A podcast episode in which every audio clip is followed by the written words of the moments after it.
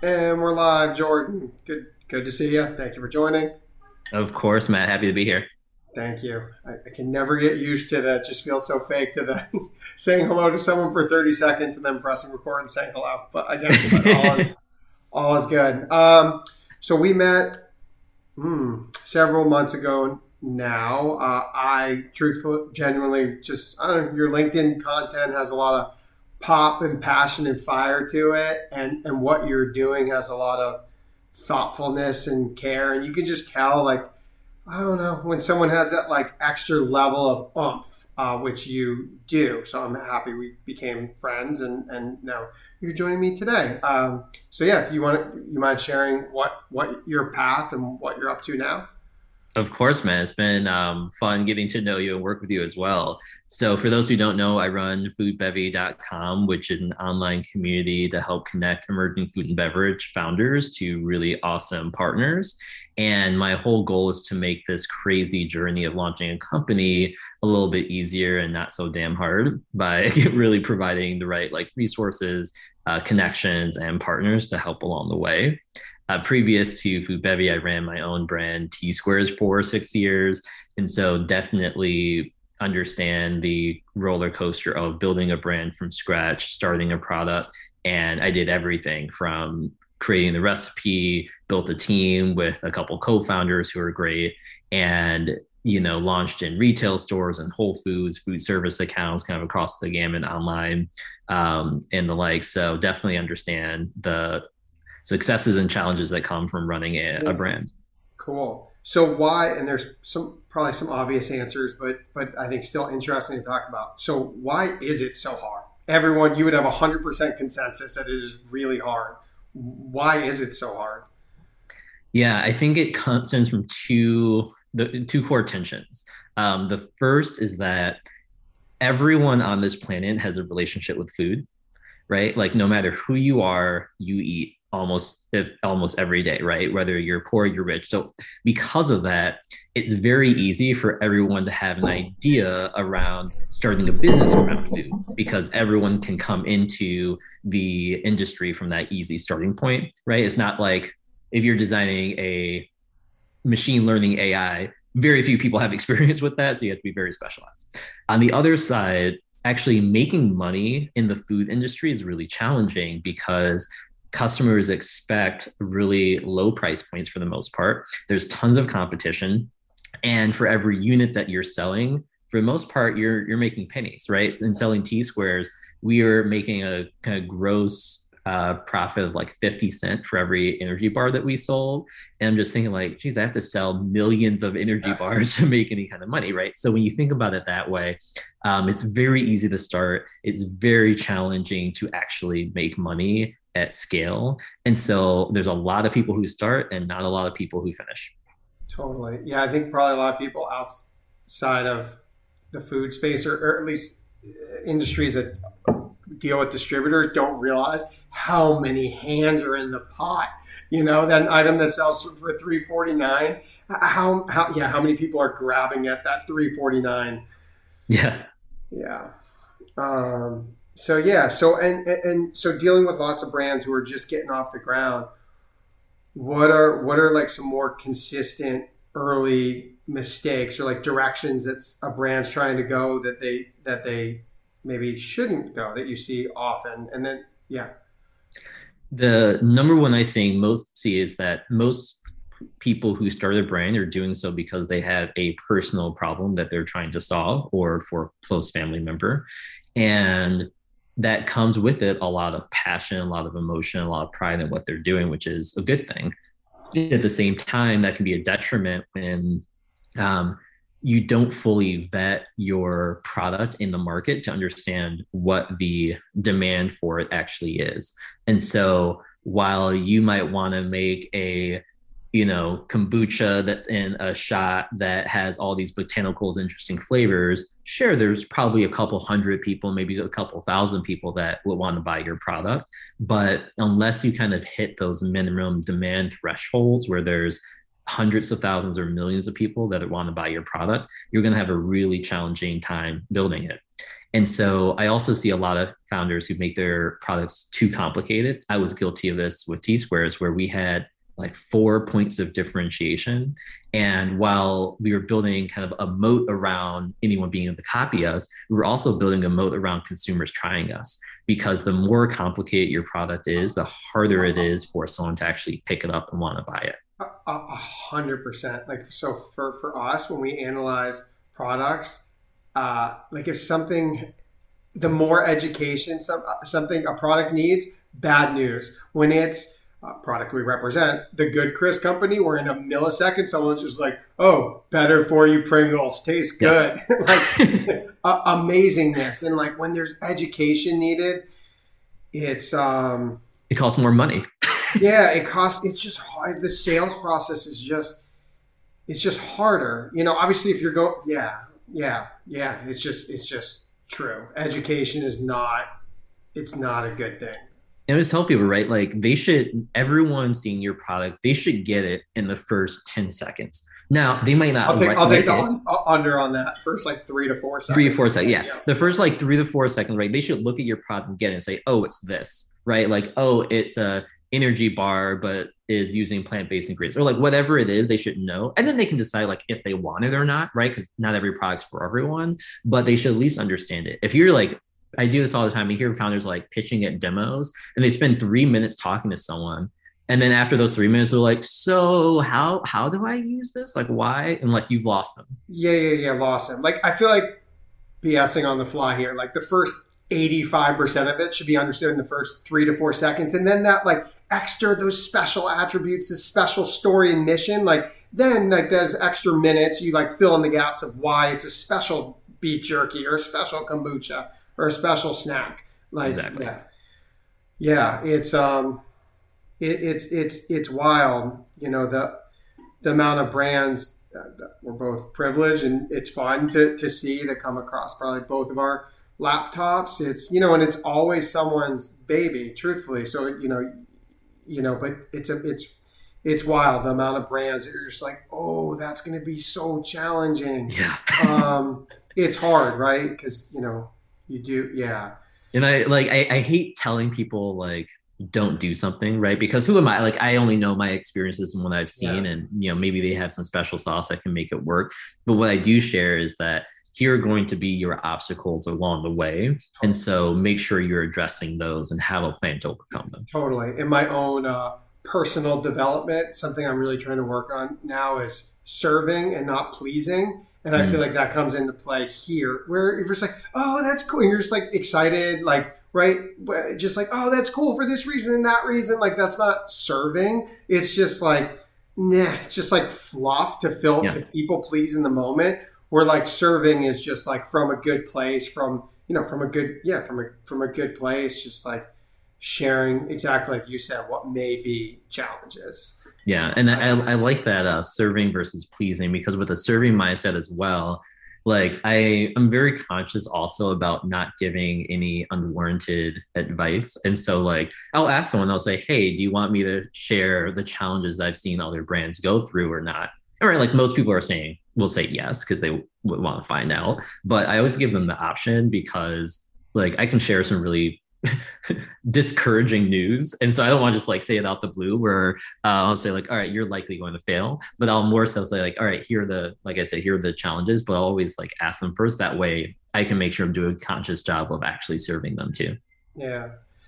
Totally. 100% so what do you think for brands that raise like some money, not crazy amounts, but like have some money. What do you think are the key? And I know it's always kind of brand specific where they should go. What do you think are the first couple hires uh, or, or focus as far as channels? It will not hurt my feelings if you don't say food service. Um, yeah, what do you think the first hire should be and, and initial focus of, of, of money for channels? Yeah, so in terms of first hire, I think this is really crucial. Um, the one thing that founders need to do early on is figure out um, their product market fit. And what I mean by that is who your customers are, where they want to buy your product, and is your product serving them the best? Sometimes that might be reaching them in grocery stores, sometimes that might be reaching them online, other times um, in like a corporate office while they're working. And we found that with T squares, right? When we were selling T squares in grocery stores, we were selling Whole Foods. And at the beginning, they flopped. They didn't sell unless we were there selling them. But we partnered with corporate offices and they did really well, right? So with that, find where your product sells the best. And then once you match that, find hires that can really amplify that process that's already working. Because if we hired someone to pitch into Whole Food stores while we really didn't like our product wasn't a fit there at the beginning, um, we would have had a waste of money both in terms of growth and with that employee because we would have been selling into poor channels. That said, once we understood that um, corporate offices were a huge win for us and we saw incredible velocities, um, we you know it would make sense to hire in people to help support that process because we built a proven process that worked. I, I full, fully agree. Yeah, same thing. Even as we attack foods, all the channels within food service, you know, for a brand, it's like, all right, these five, six channels are all interesting. Probably these two will be the most interesting. And you just kind of float it around, float it around, make a good effort. And then you're like, find two that you're like, oh, this is really working. Go, go, go, go, go. You yeah. know, like, um, yeah, for, for, for sure. Um, how about the use of, um, uh, uh, marketing spend or, or, funds on trade trade shows because you know for expo the expos fancy foods of the world i think don't think a lot of people realize that all in it could be like 30k to if you want a decent representation of a, of a booth and sending samples and just everything. And it's I'll, I'll, I'll let you speak first and then i have my thoughts as well. What do you think about doing one of those shows? Yeah, I think it's important first for everyone to walk a trade show as a as a attendee before purchasing a booth, so you get a feel for what the show actually is. Um, what I would say is go to a trade show with a very specific goal in mind, and there's a couple goals that work, right? So from um, it might be if you've been building relationships with buyers, but it's everything's been virtual, and you want to actually get some FaceTime with buyers that you have a relationship with. Maybe it makes sense to one attend the trade show, set up time and meetings with them, but also maybe having a booth there so that you can come by and, and check it out and chat for a few minutes. Then that's part of your kind of sales cycle. Trade booths don't from my experience, they don't work as well for first contact. Like if that's the first time someone's like hearing about or seeing your brand, you'll miss a lot of people. You'll be better served if you've built this even like an industry buzz around your brand so that people seek you out at the shows. And then the other thing is you have to make a splash, right? There's hundreds of thousands of booths there. Like there's someone a couple years ago, it's like Reed's ginger beer, but they threw like the after party at the end of the day.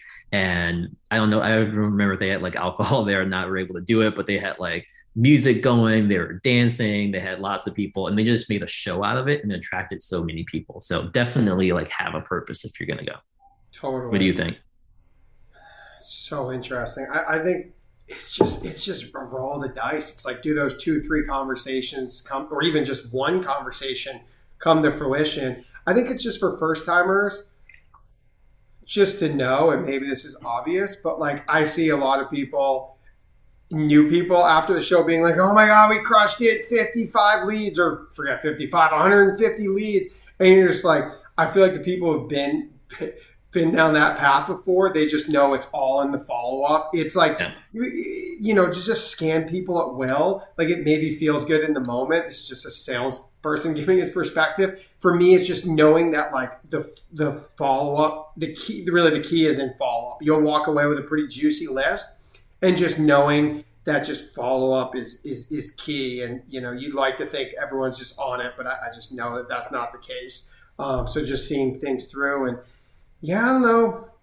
For me, I'm starting to really like these um, ECRM shows because yeah. they're like, you know, it's a four or five K spend. So like, you know, can be honest, one fourth, one fifth, one sixth of what you'd spend. And you get to have like 25, 30 awesome convers like laser focused conversations. So that's for me is pretty interesting.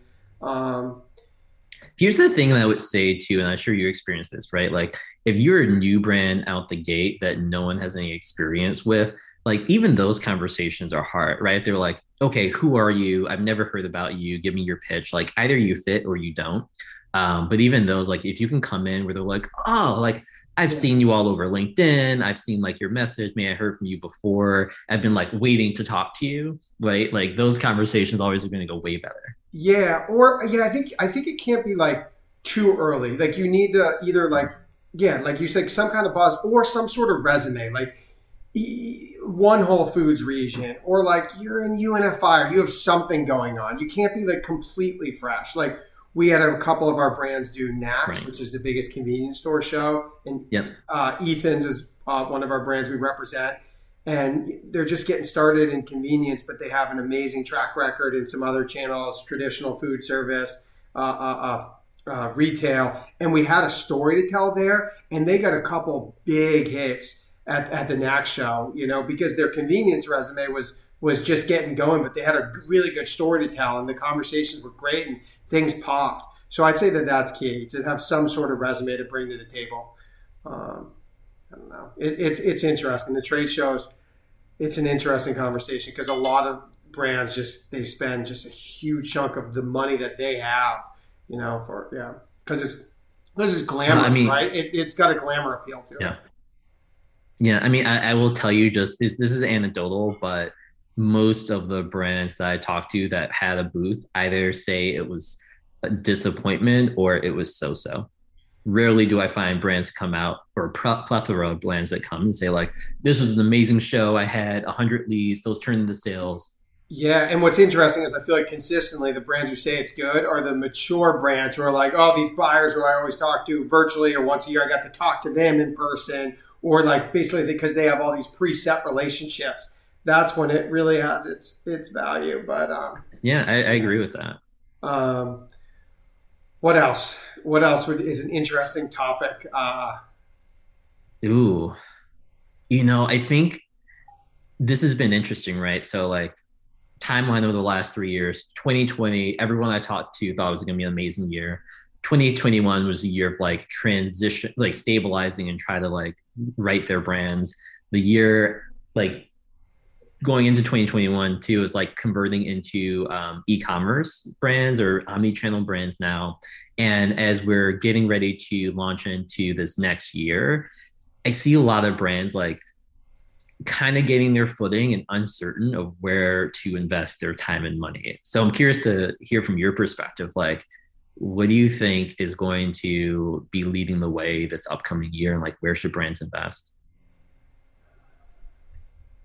you go first.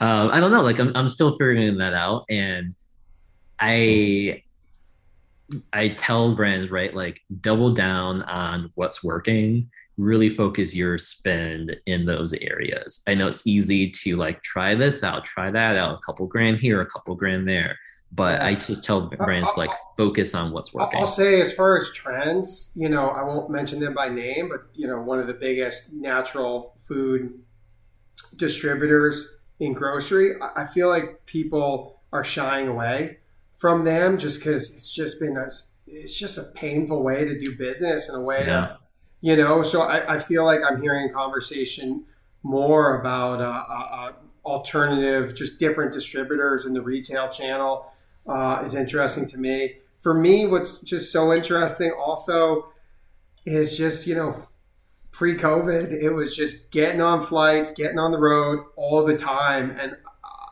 you know, as things, as the dust hopefully, hopefully starts to settle, you know, I, I, I, love, and I know my sales buddies all agree, and, you know, my colleagues agree that not going back to that is amazing. That in person will always be king, right? It just will be. But that the efficiency of sending samples and in persons and not just jumping on a flight because that's how we've done things or getting on the road because that's how we've done things. I think the efficiency is is will forever be amazing, uh, amazingly cleaned up uh, as we transition away. Yeah, no, I totally agree. I mean, I've even like I, I agree that it's important. I remember um, you know, being based in Chicago, I had a meeting with Mariano's in Milwaukee, right? And I drove like the two and a half hours to get to Milwaukee. and I think I had like a 15 minute combo with the buyer. It was good. And we got the um we got the account, which was great. And they were like, Yeah, I'm on board. Let's you know, we're we'll put in the order, let's work things out.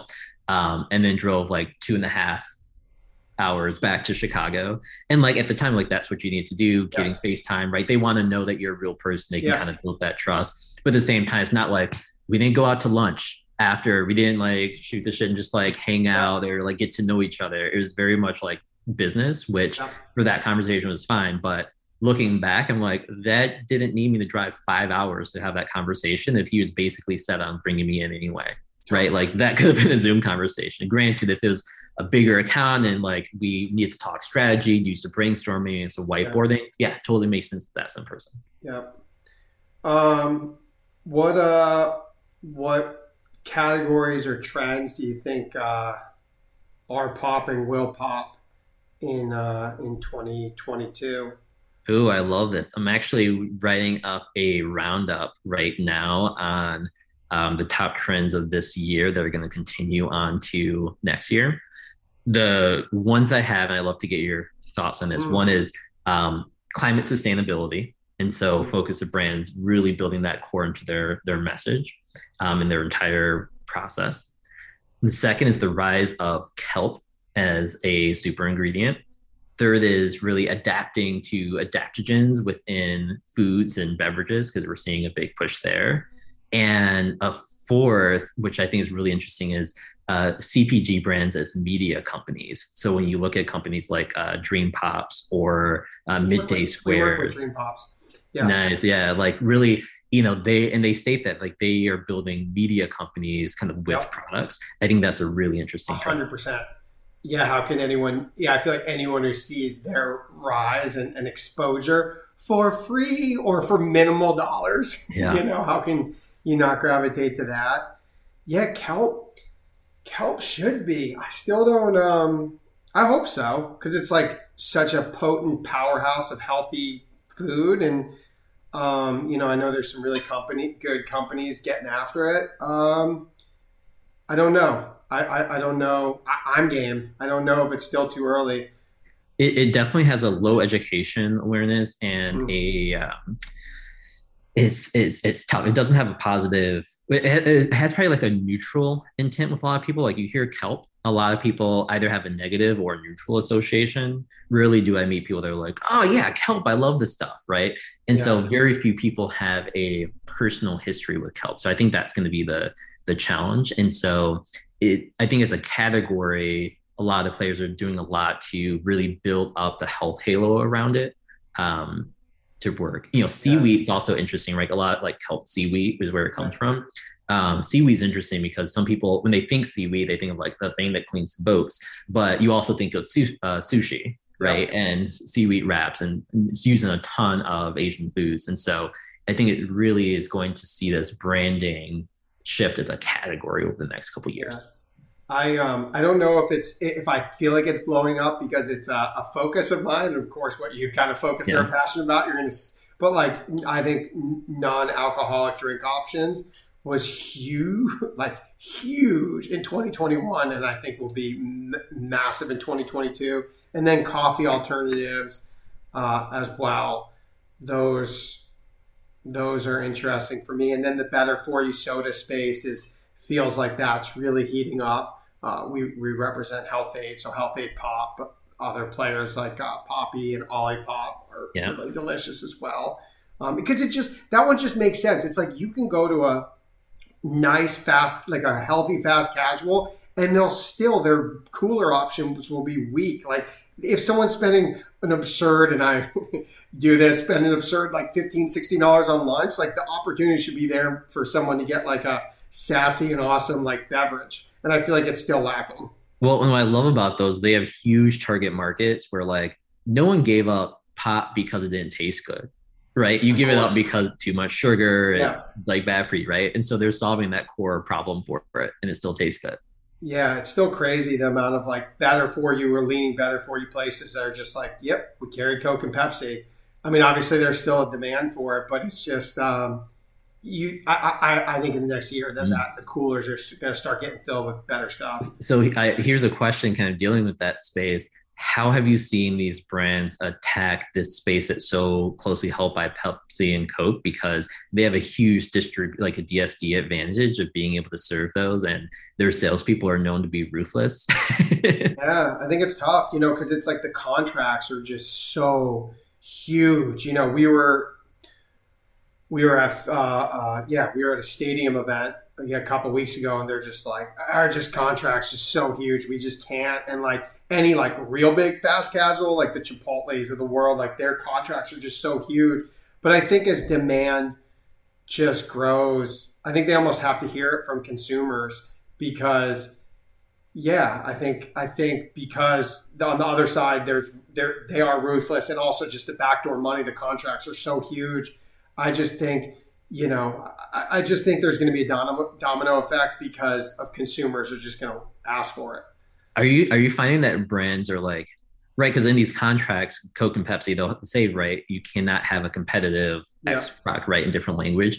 Are you finding that any of the brands you're working with or have seen are getting a backdoor, like, well, we're not a soda, we're a yeah. So the challenge like is the challenge is that by yeah, you can take the angle, but for the most part, buyers like right, they don't want to have something out of their plate. So they're just like right. If, if if if Coke like has something that's like even a distant cousin, they're just like, yeah, we, we, we can't. We don't want to mess with that massive contract. I mean, so I don't want to sugarcoat it. It's it's challenging. You know, it's like one of those things you present it. If you get pushback, you angle why it's just completely different, and then like, and then that's it. You know, that's all you have. Yeah, that that, that, that that's all you have. It'd be fun too if like uh like the hop waters and athletic brewing companies of the world if they entered cooler spaces and I don't know if they will. I don't know if like you know this. You know, I don't know. You know, you never know. Like, well, you need a liquor license to serve a a non-alcoholic beer. It's funny though because what's the what's the what's the alcohol percentage of kombucha? It's probably like the same as. Oh yeah, oh no. Yeah, of this is oh, I'm too curious. Uh, anyway, I feel like yeah, it's it's it's half a percent. It's the same percentage of athletic. It'd be fun if uh, it'd be fun if athletic and hop water started started to enter the QSR segment as well. Yeah, it would right, and just like getting their products into a lot more people. That'll be interesting to see how that happens. Yeah. So anyway, all right, cool. Well, Jordan, we usually run like 20, 25. We just got on 30, which is great. So uh, I, I know we will do it again. There's a lot to cover. So uh, uh, thank you for joining and chatting. I appreciate it. Thanks, man. It's always good catching up. All right.